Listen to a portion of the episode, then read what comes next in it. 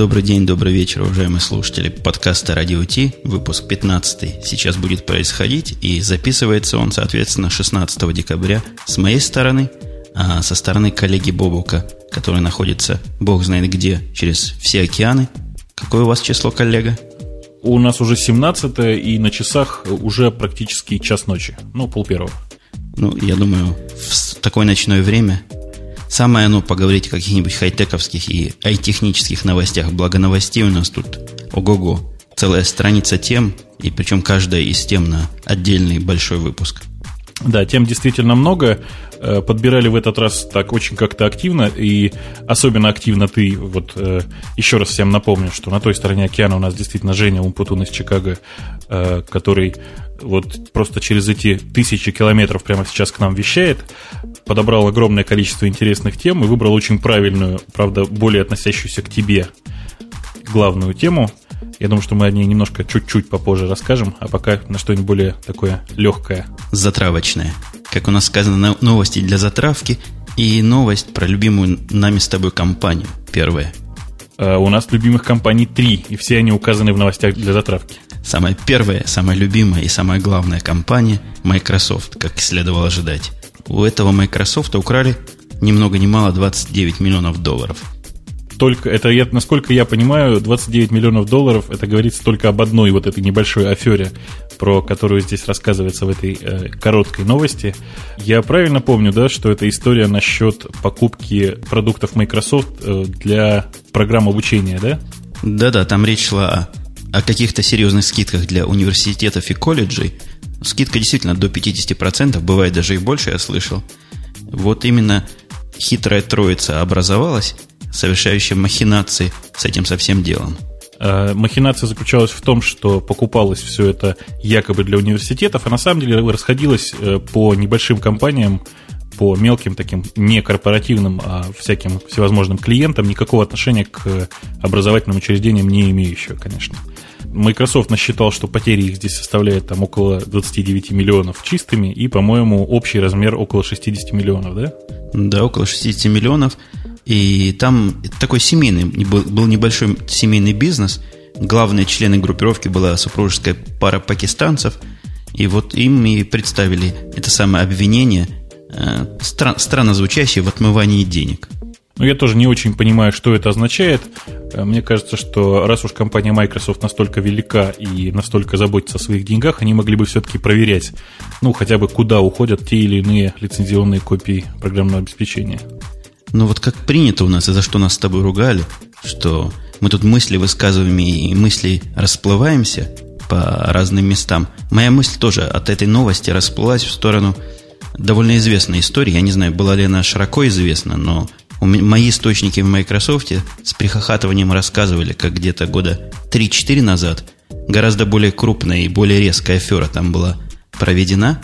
А именно один из уборщиков, тоже, по-моему, пакистанец или мексиканец, который там по офисам ходил, тихонечко собирал коробки с программным обеспечением, которые там выдаются всем разработчикам, и разработчики, как правило, их не открывают, совершенно новые коробки с лицензиями, со всеми делами, а потом тихонечко продавал их на eBay. Так вот, там убытки составили, по-моему, около $100 миллионов. Это само по себе тоже неудивительно, потому что я, прохожу по рабочим местам, вижу, например, ноутбуки. На самом деле, ты же понимаешь, что достаточно отодрать наклеечку с серийным номером на ноутбуке для того, чтобы получить лицензионную копию Windows. Тут мне тоже, в общем, никто не мешает, я уже так вот прикину, если на глаз. Но я думаю, что неплохая прибавка к зарплате получится. Некий такой пенсионный фонд можно потихонечку начинать выворовывать себе. С другой стороны, надо понимать, что там в основном Windows XP Professional, который прямо сейчас уже совсем не писк сезона и, наверное, продается уже не так на фоне вышедшей Microsoft Vista. Да, мне когда эту историю рассказали, я немножко удивился, сколько же этот уборщик должен был воровать. Оказалось, воровал он умно, он не хватал все коробки подряд, а брал только дорогие продукты. Если ты помнишь, и наши слушатели, возможно, помнят, одно время назад Microsoft SQL Server стоил совсем недешево и по цене был близок к Oracle и ко всяким другим большим базам данных. Так вот, уборщик специализировался исключительно на серверах баз данных. Надо сказать, что очень интеллектуальный уборщик, потому что выбрать конкретные продукты, то есть не просто так, это тоже подали довольно большой показатель. То есть человек явно имел какое-то собственное там, образование или опыт работы, и почему он работал уборщиком, тоже не совсем понятно. То есть, на мой взгляд, человек, который в состоянии отличить коробку XP Professional от SQL Server, наверное, все-таки может заниматься чем-то другим, более квалифицированным. Да, так-то оно так, но есть еще подозрение более прагматическое. Может, у него были какие-то свои люди среди девелоперов, которые говорили, чего именно на коробке нарисовано, и какие брать, а какие оставлять. Ну, или он был совсем практичным, на самом деле, и работал уборщиком исключительно для прикрытия, а основной его бизнес как раз был вот в этом. Развели мы с тобой конспирологию.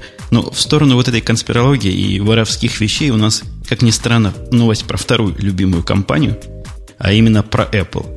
О, да, это не столько новость про Apple, сколько новость про программу по возврату украденных макбуков. Существует действительно такая небольшая, довольно забавная программка, которая постоянно держит связь с неким сервером, и в случае, если владелец ноутбука утверждает, что его украли, программа поступает очень хитро и очень... если подумать, то очень очевидно. Она с помощью встроенной камеры iSight делает фотографию того человека, который находится сейчас перед украденным MacBook'ом, и пытается всячески сообщить об этом на сервер. Новость, которую, собственно говоря, прислал ты, как раз заключается в том, что, по-моему, 6 минут прошло, да, до момента выяснения того, кто же украл ноутбук. Там было немножко сложнее. Некий Джон, фамилия которого не указывается, обнаружил, что его ноутбук свистнули в гольф-клубе. И как-то он обнаружил это только ночью, хотя свистнули его вечером. Он сообщил действительно, и через 6 минут после начала мониторинга этот MacBook был приконнекчен к интернету, а программа автоматически просыпается, когда MacBook коннектится, или другой Apple защищенный компьютер этой программы. И кроме того, что включила iSight камеру, она еще начала делать снимки десктопа и снапшоты, и посылать их в тот самый центр. Где-то я даже читал, что она сняла вот этого злоумышленника, сидящего в туалете. Опять же, собственно, злоумышленник-то все, что делал, судя по описанию, это в основном пытался убрать все следы предыдущего владельца, то есть удалить там адрес-бук, удалить какие-то, я не знаю, контакты, что-то еще, удалить почту, то есть всячески старался смыть следы предыдущего владельца. Делать это можно и в туалете, потому что, в общем, нужна только одна рука в лучшем случае. Программа эта, по-моему, или система называется Undercover, и кроме вот такой стучания в реальном времени по поводу «меня украли», имеет еще средство последнего убеждения. Если ничего не помогло, если злоумышленник не выходил долго в интернет, оно тогда симулирует аппаратную проблему, чтобы спровоцировать злоумышленника отнести компьютер в Apple Center. А там... она каким-то образом тем, кто чинит, персоналу дает знать: вот-вот, меня украли, быстренько словить его за одну ногу. Я же правильно понимаю, что, собственно, эта программа и эта система Undercover, она не производство компании Apple, да? То есть это какая-то сторонняя компания, которая занимается именно вот таким вот бизнесом. Насколько я понимаю, весь этот комплекс, а там не только Undercover, есть еще одна программка, которая бесплатная, но тоже не менее забавная. Они все называются Uneasy Tools. И вот эта вторая программка из этого же комплекса, она просто использует возможности датчика движения, которые, по-моему, только в MacBook'ах Pro есть, если я не ошибаюсь. И просто действует таким образом, что если компьютер, который вы считаете должен лежать на месте, сдвинули, подняли, отнесли, либо закрыли-открыли крышку, начинает кричать нечеловеческим голосом. Это такая охранная сигнализация, да? Да.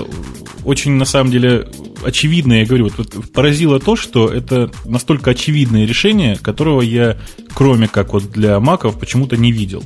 Больше всего удивление вызывает то, что настолько очевидное решение до сих пор никто, кроме них, не реализовывал.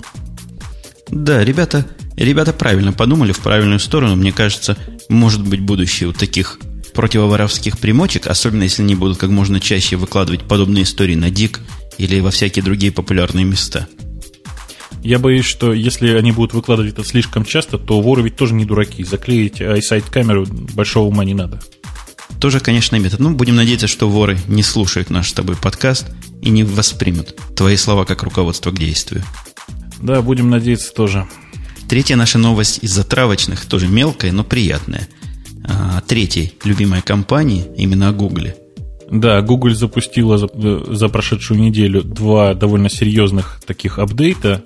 Один из них — это Google Translate. Начал поддерживать русский язык, пока в режиме бета, конечно. Вообще Google Translate — это очень интересный сам по себе сервис.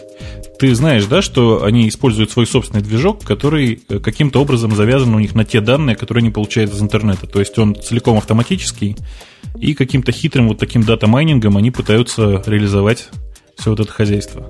Да, я читал об этом, но вот у них есть некоторые проблемы явные, вот, концептуальные в переводе языков, ну, с их точки зрения, видимо, более сложных на менее сложные и наоборот.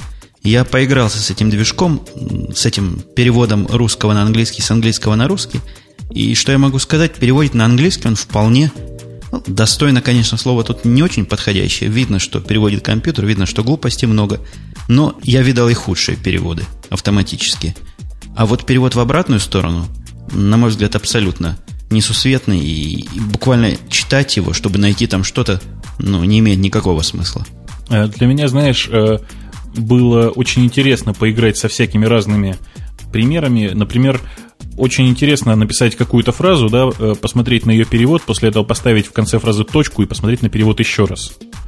Оказывается, он по-разному переводит вот такие вот моменты, потому что, ну, очевидно, что движок действительно совершенно автоматический, они просто играют определенными рычагами для того, чтобы подстроить его в нужную сторону.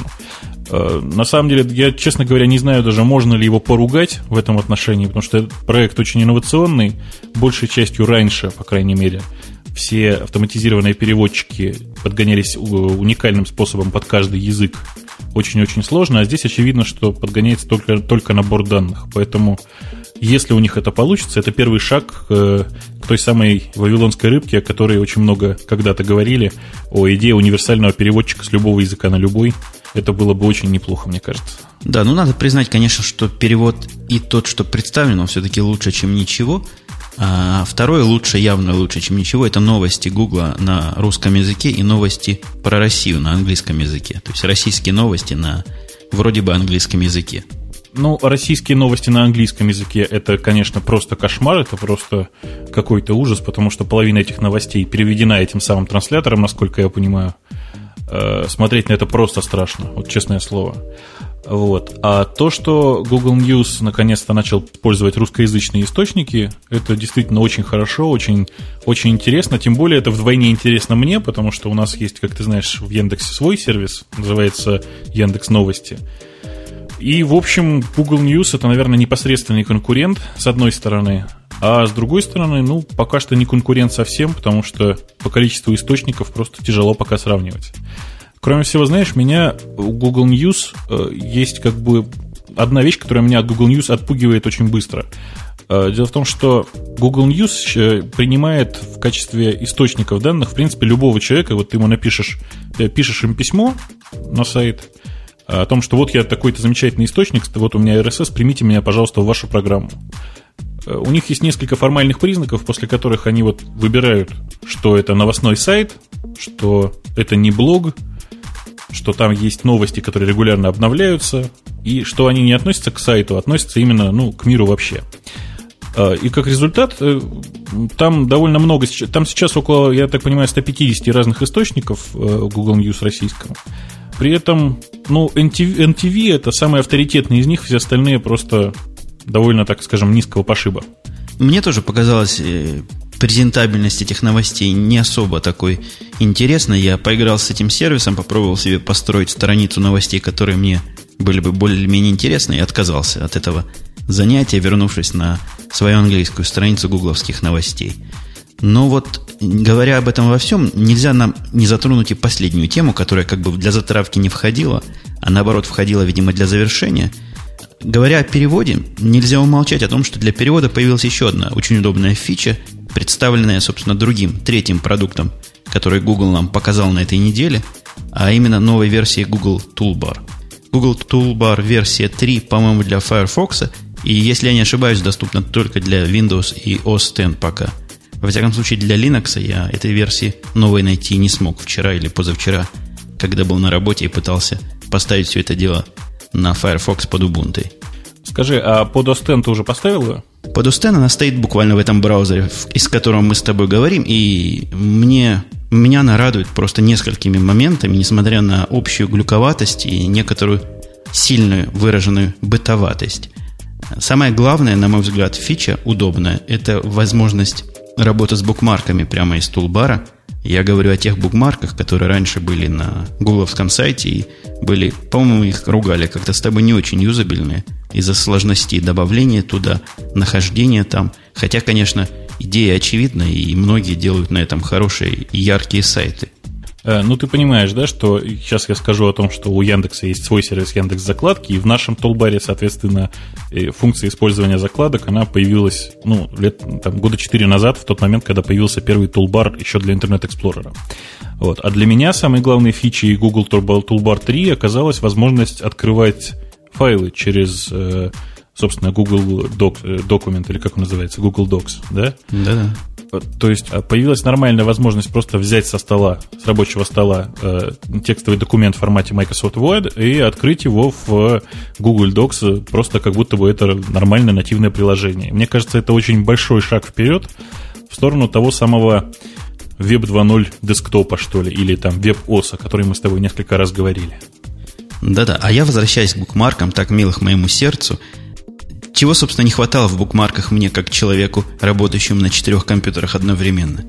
Именно синхронизацию, упорядочивание каких-то тагов, какого-то быстрого доступа, возможности иметь одну и ту же закладку в нескольких категориях. Вот все это практически добавлено в новую версию букмарков. Есть там чего добавить, особенно все, что касается импорта букмарков. Меня вот эта функция просто подвергла в шок. Он заимпортировал, кроме моих букмарков, еще чьих-то чужих, причем огромное количество. То есть вместо вот той сотни, что у меня было, я получил около 2000 разных интересных, надо сказать, букмарков, но ко мне не имеющих никакого отношения.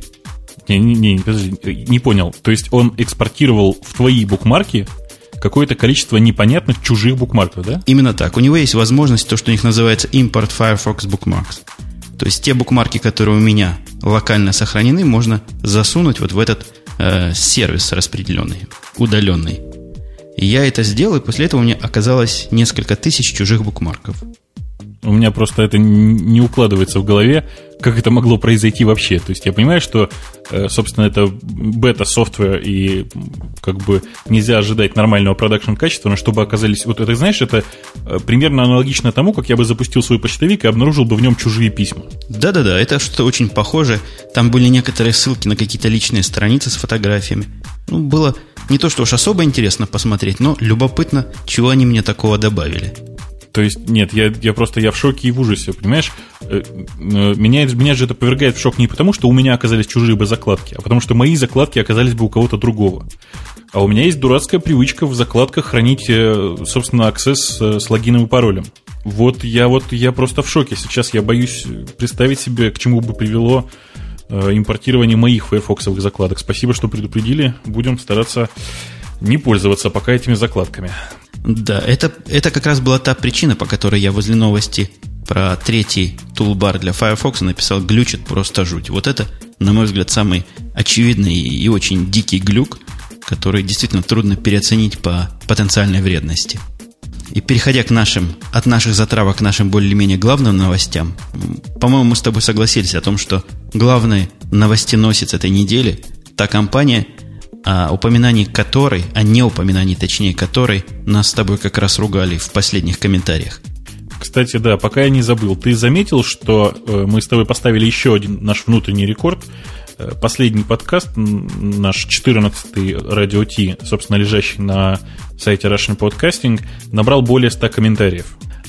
И один из этих комментариев действительно гласил, что мы совершенно не обращаем внимания на компанию Sun. Да, и вот теперь пришло время. Она сама обратила на себя внимание, по-моему, очень громко и очень явно выходом замечательного со многих точек зрения продукта Java версии 6. Ну, пока говорить о замечательности с точки зрения стабильности или, например, ну, качество работы пока тяжело, но тот обзор нововведений, тот обзор ожидаемых изменений, который произошел наконец-то в Java релизе 6, настолько приятен, что даже я, пожалуй, возьмусь еще раз посмотреть и, может быть, пересмотреть свое отношение к Java как таковой. Ну, самое первое, на что многие обращают внимание, и я обратил на это минимальное внимание, честно говоря, с Java 6 я еще особо как легко догадаться, не начал ничего делать, но поставил ее, поставил некоторые средства разработки. Удивила скорость, с которой запускается под Java 6 NetBeans, скорость, с которой запускается Eclipse. Скорость работы после запуска у них и до этого была не очень мала, но разница между начальными скоростями, конечно, велика. Это несколько коррелирует с их заявлением о том, что это самая быстрая Java, которая прямо из коробки работает так, что никому другому и не снилось. А ты заметил, да, что там на самом деле все изменения-то заключаются исключительно в дефолтных настройках, в первую очередь. То есть, наконец-то в компании Sun кто-то подумал о том, что неплохо бы дефолтные настройки сохранить такими, чтобы на десктопе это работало адекватно. Да, и в ожидании выхода Java было много... Sun, в отличие от Apple, не делает секретов из того, что будет в следующей версии. И это не слухи, а информация ходила давно о том, что Java будет 6-я ориентирована сильнее на десктопные приложения. И, наконец-то, то, что будет гуевое сделано на Java, будет выглядеть не так жутко и страшно, как она выглядела до этого в стандартных свингах и AWT, а более или менее похоже на нативный look and feel. Больше того скажу, я просто запустил тут некоторые тесты, которые вот примеры, которые поставляются, собственно, с JRuby, и обнаружил, что она замечательно подхватила темы моей среды GNOME, которую я использую под Linux. Меня это очень приятно удивило. Будем надеяться, что больше приложений на Java появится адекватных. Прямо сейчас действительно это в основном текстовые редакторы и среды разработки, к сожалению. Есть еще несколько популярных user-end приложений, как то один из, по-моему, или самый популярный битторрентовский клиент, написанный на Java. Но, конечно, количество программ для простых людей можно посчитать по пальцам наших с тобой рук. Но в лучшем случае добавить придется еще и ноги. Тем не менее, текстовые редакторы на Java получаются очень хорошо, и Gedit — это один из самых популярных редакторов вот среди тех людей, с которыми я общаюсь, которые занимаются каким-то программингом. По поводу подхвата твоих GTK-евских тем, гномовских, они действительно заявили, я смотрел лист Release Notes, что очень плотная, чуть ли не максимально возможно плотная интеграция с GTK-виджетами и с GTK-темами должна в этой версии присутствовать. Я это лично не видел, но раз обещают, наверное, так оно и есть. Кроме того, они утверждают, что будут производить прямые вызовы WinAPI теперь на виндовсовской версии, что в переводе на человеческий язык означает: вид этих контролов, кнопочек и окошек должен быть неотличим от вида того, что рисуется просто виндовсовскими обычными приложениями. Да, я еще надеюсь на это посмотреть, ну а под Mac'ом это все достаточно хорошо, нативно выглядело и ранее. Я вроде бы слышал какое-то время назад историю, я не поручусь за ее достоверность, нас, кстати, за такие оговорки тоже ругали, так вот я все равно не поручусь за достоверность, о том, что Apple собирается прекратить разработку и поддержку вот этого бриджа между Java и нативным интерфейсом маковским. И я не вижу пока никаких изменений, как программы выглядят и как они разрабатываются. Они все еще выглядят очень по-маковски. Например, Eclipse на Mac'е выглядит замечательно, NetBeans на Mac'е выглядит замечательно, битторренты различные джавовские тоже выглядят нормально. Даже популярная программа Levelator. Слышала такой? Да, конечно. Она выглядит почти как нормальная Apple'овская OS-теновская программа. Я тебе скажу больше, что я вчера выкачал свежий апдейт для Xcode, среды разработки под Mac OS X, и в нем приехали какие-то апдейты для Java и поддержки, собственно говоря, Java. Не релиза 6 еще, к сожалению, но уже, в общем, довольно много сделано в этом направлении, и видно, что разработчики по-прежнему поддерживают Java как один из языков для разработки какого приложения. Ну, нам, конечно, как сидящим на OS X придется ждать несколько месяцев до выхода 6-й версии Java, так у них принято, по-моему, даже какая-то договоренность есть между этими компаниями, но я не знаю, как ты, я никуда особо не спешу, и все новое могу пощупать спокойно и продумано на Linux. Это, кстати, не какое-то соглашение, а некоторое соглашение о очень серьезном тестировании, которое Apple проводит в отношении Java. Каждый раз, когда выходит новый релиз, Apple тратит на это около 2 месяцев на самом деле. Просто к ним этот релиз приходит чуть раньше. В результате задержка получается от 2 до 3 недель после официального релиза на другие операционные системы, прежде чем мы увидим действительно Java новую для OS X. Еще в этой ревизии Java многих сильно взволновало и затронуло поддержка языков непосредственно интерпретируемых и очень динамических. На мой взгляд, это нечто нечто напоминающее или нечто в ту сторону, куда .NET направлен. То есть такая универсальная виртуальная машина для чего угодно. И список этого чего угодно представлен на сайте Java. Там действительно уже есть какое-то количество языков, включая так любимый нашему с тобой сердцу Python. Есть там из известных мне Ruby, какой-то Groovy или Groovy, о котором я тоже как-то слышал. Массу различных технических вещей типа XSLT, если это можно назвать языком преобразователя. И довольно длинный список. Список действительно очень большой, но меня гораздо больше взволновало, если можно так сказать, упоминание в контексте выхода Java SE 6. Очень интересная строчка о том, что этот релиз Java оптимизирован для разработки сайтов Web 2.0. Ты обратил на это внимание? Да, я особо сильного внимания этому не придал, потому что сейчас каждое средство выходящее обязательно включает в себя хотя бы пару слов по поводу Web 2.0. Это такой популярный и известный маркетинговый ход уже. Да, я каждый раз при этом вспоминаю историю с Intel Pentium 4, процессор, оптимизированный для интернета.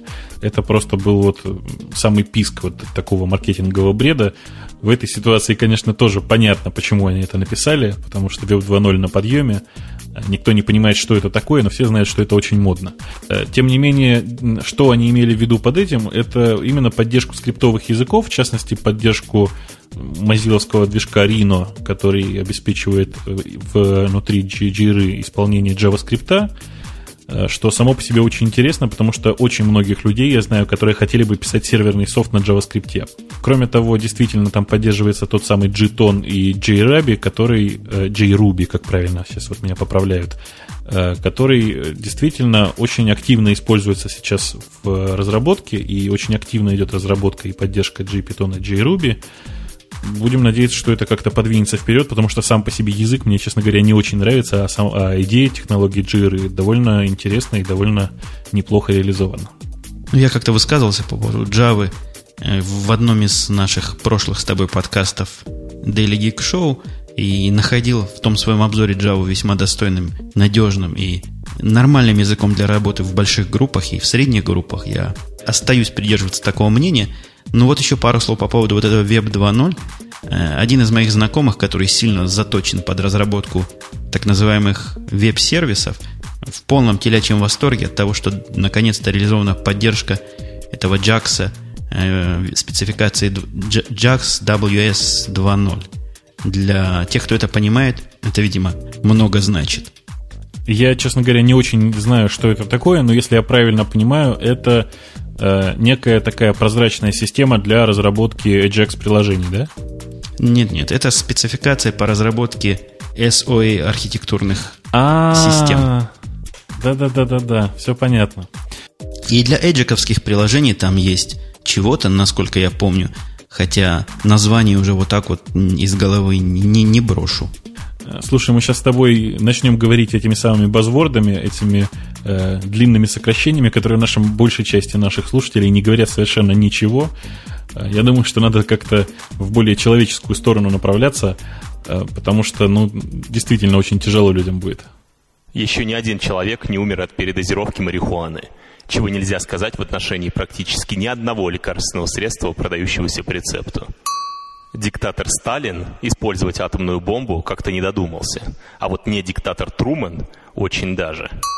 Что такое патриотизм? Патриотизм – это две вещи – глупость и лень. У меня нет абсолютно никаких вопросов морального свойства к латышским ветеранам до тех пор, пока они не решат отмечать конкретно годовщину героического захоронения всех евреев и комиссаров из родного города. Вот это уже какой-то сюр. Радио «Свободная деревня». Услышимся на неделе. Да, подытоживая эту тему, можно сказать, что интересные новости, по-моему, мы не зря выбрали ее главной новостью сегодняшнего дня, но новость эта переводит нас на менее специальную и более, в общем, любопытную для большинства не самых программистских слушателей заметку. Один из, я не знаю, насколько известный, Питер Норвинг некий. Ты слышал когда-нибудь о таком? Питер Норвинг – это довольно известный человек. У него написано несколько исследовательских статей или исследовательских эссе, если там угодно. И вообще это довольно известный человек сам по себе. Статья его, о которой мы сейчас говорим, называется «Teach yourself programming in 10 years». На самом деле название говорит в данной ситуации само за себя. Я так понимаю, что Питер был глубоко возмущен сложившейся ситуацией из серии «Я не знаю, выучим Java за 7 дней, выучим Python за 24 часа».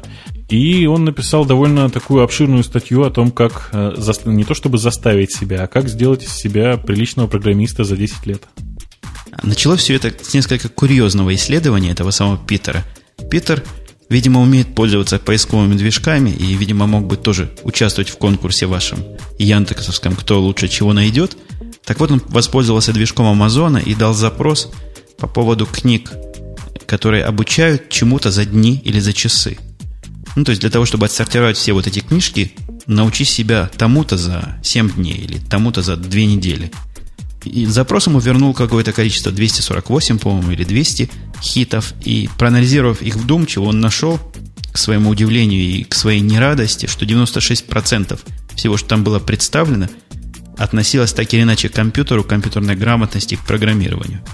Это его сильно возмутило. В том смысле, почему никто не учит, допустим, играть на гитаре за неделю или я не знаю, еще каким-то там выращивать цветы или выращивать собак за неделю, а вот почему-то считается, что программированию можно научиться за 7 дней. Ну, я действительно очень часто в последнее время вижу такие книжки, но надо честно сказать, что мне вот недавно подарили книгу, господи, как же она называется, по-моему, «Гитара для чайников», в которой тоже рассказывается, что за 2 недели можно в легкую научиться играть на гитаре.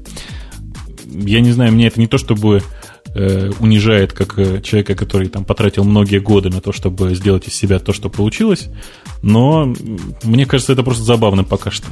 В результате всех этих исследований Питер утверждает, и я склонен с ним согласиться, что во владевании профессией любой, и этой в том числе, он ссылается на чужие исследования, лет 10 было бы нормально, что, конечно, является больше, чем те самые 2 недели. Иногда бывают книжки «Научи себя программировать на Java», например, за 24 дня. Это тоже популярное такое число почему-то.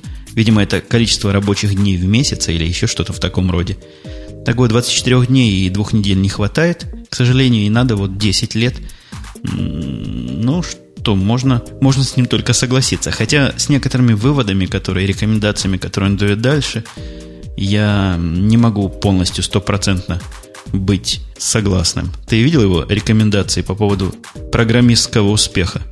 Видел, да. А что у тебя, собственно говоря, вызвало такое непонимание? Мне вот интересно. Меня вызвало некое непонимание. Там был пункт о том, что надо знать хотя бы 6 языков программирования, и вот только в этом случае достигнешь этого мастеринга. Мне кажется, это перегиб.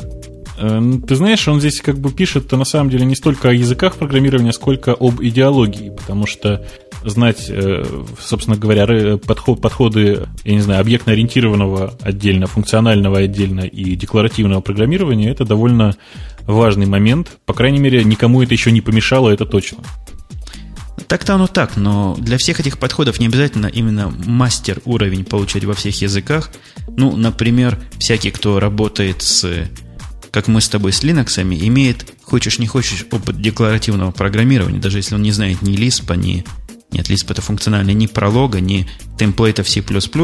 Всеми известные Makefile, по-моему, хороший пример декларативного языка. Да, но большая часть программистов пользуется Makefile-ами на, как бы так сказать, на очень примитивном уровне. То есть, грубо говоря, большая часть людей не программирует на языке Makefile-ов, а программирует на языке Cut and Paste.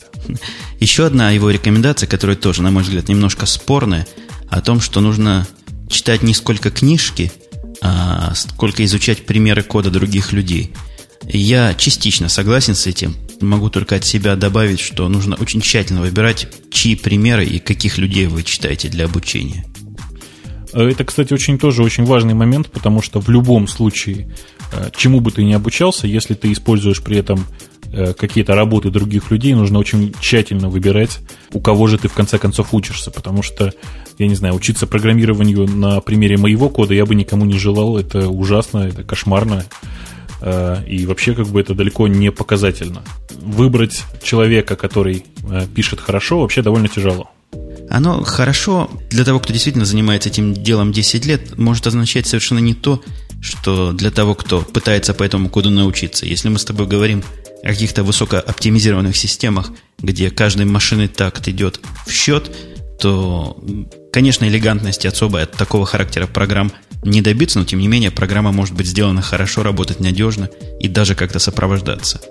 Слушай, раз уж мы с тобой попали на такую странную тему, скажи, пожалуйста, мне очень интересно твое мнение. Вот в последнее время все чаще замечаю, что за собой замечаю, что вместо каких-то красивых и удобных для меня решений, то есть красивых с эстетической точки зрения, как для программиста, я все чаще выбираю какие-то проверенные готовые решения, которые, может быть, и некрасивые, но работают там быстро и хорошо, и уже проверено. Вот ты за собой такого не замечаешь? Мало того, что я за собой это замечаю, я замечаю некую гиперполизацию этой идеи, некое болезненное увлечение этой идеей всеми окружающими. Я, как я рассказывал в своих подкастах, ищу программистов, и я столкнулся с тем, что весь окружающий мир использует программирование как повтор каких-то готовых решений. Конечно, не на уровне cut-and-paste программирования, но реюзабельность, соединение блочков. И, к сожалению, теряется многими, особенно молодыми, понимание того, чего, а главное, зачем они делают. Ну, потеря понимания, это, конечно, это крайняя стадия совсем, потому что если человек вместо того, чтобы заниматься computer science, именно в понимании компьютера и понимании science, начинает заниматься исключительно переставлением готовых блоков, то есть не думать головой, а просто выбирать какие-то готовые паттерны. Это, конечно, просто ужасно, и чаще всего этот человек не то чтобы далеко не пойдет, а ничего путнего не сделает.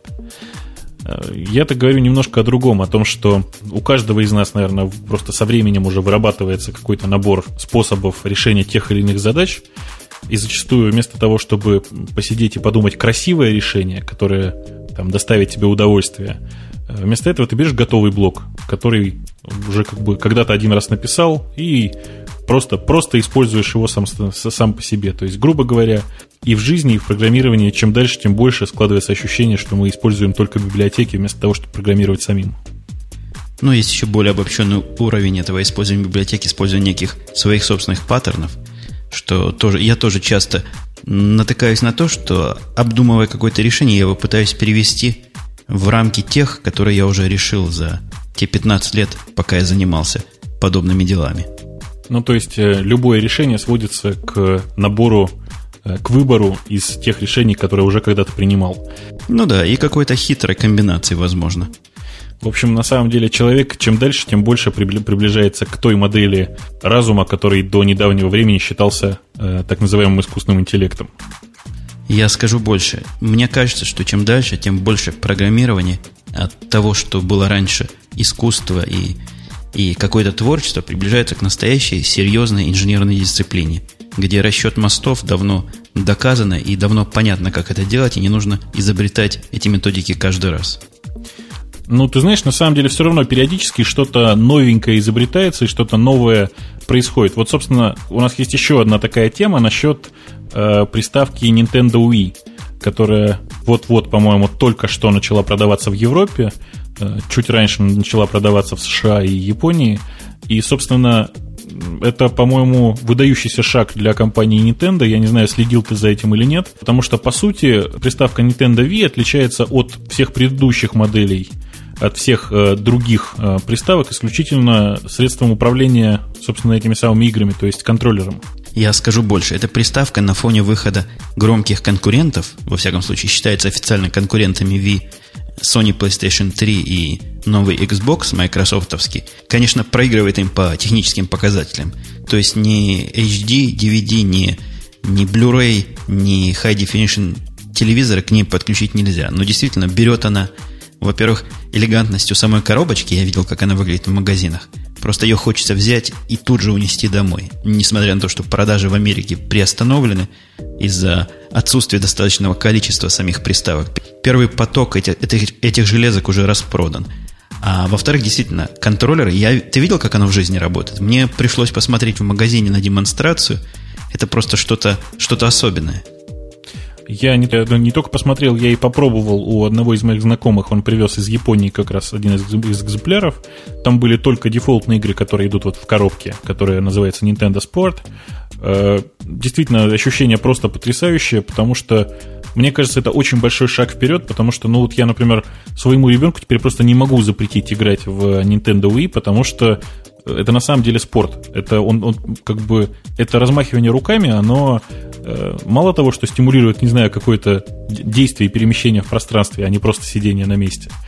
Это просто что-то потрясающее. Во-первых, это очень большой шаг вперед, потому что, ну, например, я уже довольно серьезно думаю на тему того, что нужно бы купить, наверное, нам в офис пару приставок. Потому что разработчик, который там по 8 часов сидит перед компьютером, это тоже очень плохо. Чтобы встать и поиграть в теннис. Кроме всего прочего, это действительно сам по себе инновация только в области контроллера. Я так понимаю, что компания Nintendo совершенно добровольно и совершенно осознанно отказались от этой гонки вооружений, которая сейчас идет между Sony, PlayStation и Microsoft Xbox, потому что, ну, iPod в свое время доказал, что главное это не количество функций, а то, как они реализованы. Поэтому мне кажется, что очень большой плюсик нужно поставить компании Nintendo, и не зря совершенно приставка Wii была названа, вот, согласно нашей новости, техническим достижением года. А слышал ты, что у них от их продвинутости и революционности уже возникли первые судебные проблемы? Пока нет. Один из, или не один из, какое-то количество игроков, несмотря на то, что контроллеры положено, там есть подробная инструкция, я сам ее видел, безопасности, каким образом эти контроллеры к рукам нужно приковывать, чтобы они не улетели в процессе игры. Так вот, кто-то уже разбил свой телевизор брошенным контроллером.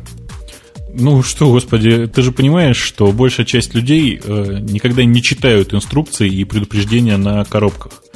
В этом отношении мне очень понравилось, я посмотрел на то, как сейчас продаются, например, джойстики в России. Джойстики в России, они как бы привозятся из Штатов, переводится коробка, переводится документация, и на коробке сверху очень крупно написано, что использовать только для, ну, игры с PC или компьютером или любой другой приставкой, и обратите внимание, инструкция находится внутри коробки. Вроде бы все подталкивает людей для того, чтобы ее прочитать. Но, честно сказать, вот я тоже не прочитал инструкцию. С другой стороны, чего там в джойстике такого может быть, что стоит читать в инструкции? Ну, я не знаю, покалечить себя, как известно, можно и пальцем, и спичкой, и чем угодно. Да, ну, могу в заключении нашего с тобой рассуждения сказать, что я довольно давно и далеко ушел от рынка приставок. Моя первая приставка была Sony PlayStation. Я ее купил очень поздно, когда вышел уже Sony PlayStation 2, которую я тут же сразу купил и на этом остановился. Я тоже не участвую в гонке последних вооружений, а вот, пожалуй, Wii я не то что подумаю приобрести, как только представится такая возможность, обязательно приобрету. И пару джойстиков к ней, и будем мы со своим ребенком рубиться на мечах. Вот насчет пары джойстиков, это очень верное замечание. Я боюсь, что компания Nintendo теперь смело может закрывать свой рынок приставок и открывать большой рынок по продаже, собственно, этих самых контроллеров. Переходя к следующей теме, которую ты нашел, а мне она странной показалась. Скажи про ней пару слов.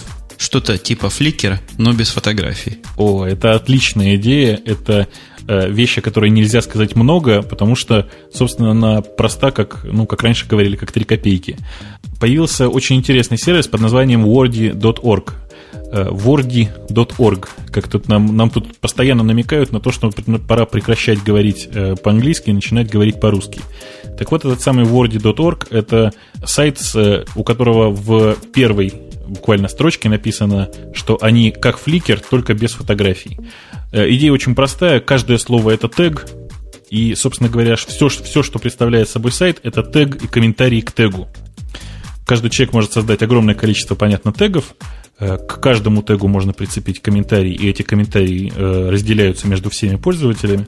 Таким образом, мы получаем что-то типа вики, но при этом закрепленное за каждым каким-то словом. Наполнение идет просто с бешеной скоростью. Когда я первый раз увидел этот сайт, там было написано, что там 5000 тегов. На сегодняшний момент там их 25. Между тем прошло, по-моему, 2 дня. То есть игрушка такая очень интересная, очень простая. Вот как раз то, что я люблю, потому что ничего нового вроде бы не придумали, тем не менее народ пошел и народ пользуется уже. Я тебя даже поправлю. Я зашел на этот сайт, сказано, что всего уже 87 тысяч слов, и уникальных из них почти 40 тысяч. Так что они еще быстрее растут, чем ты предполагал. И дело в том, что я посмотрел вчера, а сегодня выходной, и, видимо, очень много людей, которые тут же кинулись все это дело заполнять. Я гляжу на время наших с тобой разговоров, И, судя по всему, мы опять побьем наш прошлый рекорд, составивший больше часа. Но, тем не менее, предлагаю тебе выбрать какую-нибудь тему из того огромного количества хороших и разных тем, что у нас здесь представлены. А вот давай поговорим про слухи и про, на самом деле, новости по поводу Mac OS X версии 10.5, то есть по поводу Леопарда. Я думаю, перед тем, как мы начнем говорить опять на Apple образующие слухи, нужно прижать руку к сердцу и торжественно поклясться, что сегодня мы новостей про iPhone не скажем. Нет, клянемся, еще раз клянемся, никаких новостей про iPhone. В понедельник он, конечно, не выйдет. Ничего мы про него не знаем. Про то, что новый дизайн опять появился на некоторых сайтах, мы тоже не знаем. И по поводу того, что у него будет две раздельных батарейки, тоже нам ничего не известно. А если бы мы и знали, все равно бы вам не сказали. Именно. Так вот, какие у нас слухи? Есть много слухов про Apple. Во-первых, Apple на рынок игровых консолей. Во-вторых, в новом интерфейсе OS X. И что-то еще было третье. А третье было... Представлены некоторые слуховые сайты, представили, как будет выглядеть пульт дистанционного управления для iTV. Про пульт дистанционного управления я так и не посмотрел. Насчет того, что Apple будет выпускать игровые консоли, это очень интересный слух сам по себе, немножко преувеличенный, надо сказать. Потому что если копнуть чуть поглубже и покопаться в тех источниках, откуда взяты эти слухи, то выяснится, что всего-навсего Apple для iTV, похоже, заказала некоторое количество простых игр, ну, просто чтобы как-то расширить функциональность этого самого iTV и таким образом чуть более активно продвигать его в этом направлении. Сама по себе вот эта новость, она очень показательна, насколько компания Apple обрастает слухами благодаря своей политике не рассказывать ничего до релиза. У меня, честно говоря, складывается впечатление, что компания Apple вообще специально подпускает всевозможные слухи и таким образом строит пиар вокруг своей компании. Мне тоже так кажется. Это, по-моему, очень успешная и доказанная стратегия, потому что такого интереса, если посмотреть на сообщения на Digg, например, то количество слуховых обсуждений по поводу Apple, при том, что пользователи Apple вовсе не представляют собой большинство хай-тековских и гиковских людей, оно... Не то что подавляюще, но очень серьезно и очень весомо. Действительно, новостей очень много. Все-таки насчет Apple игровой консоли это в первую очередь слух. А вот насчет нового интерфейса Леопарда, ты знаешь, это, в общем, не слух, а такая своеобразная правда, потому что я поставил сейчас, вот прямо сейчас я, собственно говоря, разговариваю с тобой с машиной, на которой установлен бета, точнее, девелоперский релиз Леопарда, Mac OS X 10.5, и должен тебе сказать, что я наконец-то выяснил для себя, откуда компания Microsoft сделала свою черную тему для Microsoft Vista. В Microsoft Vista есть такая одна из тем, в которой большая часть интерфейса черно-белая. Сейчас, глядя на то, как выглядит Mac OS X 10.5, я понимаю, откуда они взяли, собственно, эту палитру. Потому что все именно так, как, собственно, в свежевышедшей Vista. В этом отношении Microsoft, конечно, обскакала всех. Другое дело, что я боюсь, что интерфейс Mac OS X будет все-таки более гладким, что ли. Ну, вот эта реальность, которая и тем, у кого нет 10.5 версий, как я, например, и многие наши другие Apple-овские слушатели, они тоже могут ощущать. Во-первых, выход новых продуктов, он немножко странный с визуальной точки зрения, как раз именно в сторону их чернотизации, можно и так сказать. Но, во-первых, популярный iTunes выглядит не так, как все остальное. Я уж не говорю о программе, давай будем говорить по-русски, Aperture. Программа Aperture, по-моему, это хороший пример нового черного интерфейса. Aperture действительно выглядит как влитая в свежем релизе macOS, и точно так же очень органично смотрится, собственно, и фронт-роу в своем черном стиле вот этом самом. Надо сказать, что мне новый интерфейс очень нравится, потому что я вообще довольно часто тяготею к темным каким-то темам. Тем не менее, на самом деле, изменение цвета – это не самое главное, что произошло в свежем билде Леопарда. Давай мы подробно об этом, наверное, говорить, честно говоря, не будем, потому что там масса всяких интересных изменений. Все будем ждать релиза 10.5. И вот хотелось бы просто заметить, что в этом отношении, в отношении свежих релизов операционной системы, мне ужасно нравится политика компании Apple по цене на апгрейды с версии на версию, по самому процессу обновления. Потому что прямо сейчас, если вы посмотрите на цену обновления на Microsoft Vista с Windows XP, вы увидите, что эта цена, мягко говоря, не очень приятная, особенно на фоне апдейта Mac OS X. Нет, ну подождите. Насколько я помню, как человек, дважды апдейтящий операционную систему OS X, апдейта как такового нет. А необходимость есть покупать новую версию, которая, тем не менее, стоит дешевле, чем апдейт майкрософтовских систем. Именно так. Апдейт-то выглядит как свежая установка, которая на самом деле не уничтожает предыдущих программ. Вот что для меня важно. Да, но было бы еще приятно, если бы они сделали особые специальные скидки для владельцев прошлых версий. Хотя, с другой стороны, откуда возьмутся другие люди, у которых не было прошлых версий? В том-то и дело, ведь, ну да, новые MacBook'и будут поставляться, например, с новой операционной системой. А огромный парк старых MacBook'ов по-прежнему работает со старой. И, в общем, понятно, что большая часть людей будет со временем покупать апгрейд, хотя это не обязательно совершенно, потому что, ну, все работает и так, честно говоря. Да, я тоже долго думал, даже переходом на Tiger, и меня лично двинуло перейти на предыдущую версию OS X, возможность полнотекстового поиска по всему, что там есть. И со временем я эту фичу оценил, хотя, говоря про твой черный интерфейс, который так тебе нравится, я могу сказать, что я черный интерфейс не люблю, и на всех моих маках стоит тема Milk, которая практически белая вся, все иконки белые, и все папочки белые, и все органы управления гораздо светлее, чем в OS X по умолчанию, так что я начинаю потихоньку грустить перед выходом более черной версии. Ты же понимаешь, что никто не мешает тебе и на новую версию накатить ту же самую тему Milk, которая обязательно будет портирована вот буквально в первые дни после релиза. Ну, будем на это надеяться и будем этого ждать с дрожью в сердце и во всех других органах моего организма. Ты думаешь, нам еще стоит какую-нибудь тему тронуть или стоит начинать прощаться аккуратненько? Я думаю, что нам пора сворачиваться, потому что мы с тобой опять наговорили почти на час. Что-то как-то мы стали расти и сами того не замечать по объему. Я думаю, что не все это оценят, тем более, что в России все-таки довольно большое количество людей до сих пор пользуются dial-up. Ну вот в нашем последнем усилии сохранить этот выпуск короче, чем час. Начнем с вами прощаться. И я напомню вам, что в этот раз я был первый. С той стороны океана был Бобук из Москвы. А я опять прощаюсь с вами вторым, поэтому напоминаю вам, что с той стороны был Умпутун из Чикаго. И я надеюсь, что мы встретимся с вами ровно через неделю, по крайней мере, если нам ничего не помешает. Да, на этом все. Пока. Пока.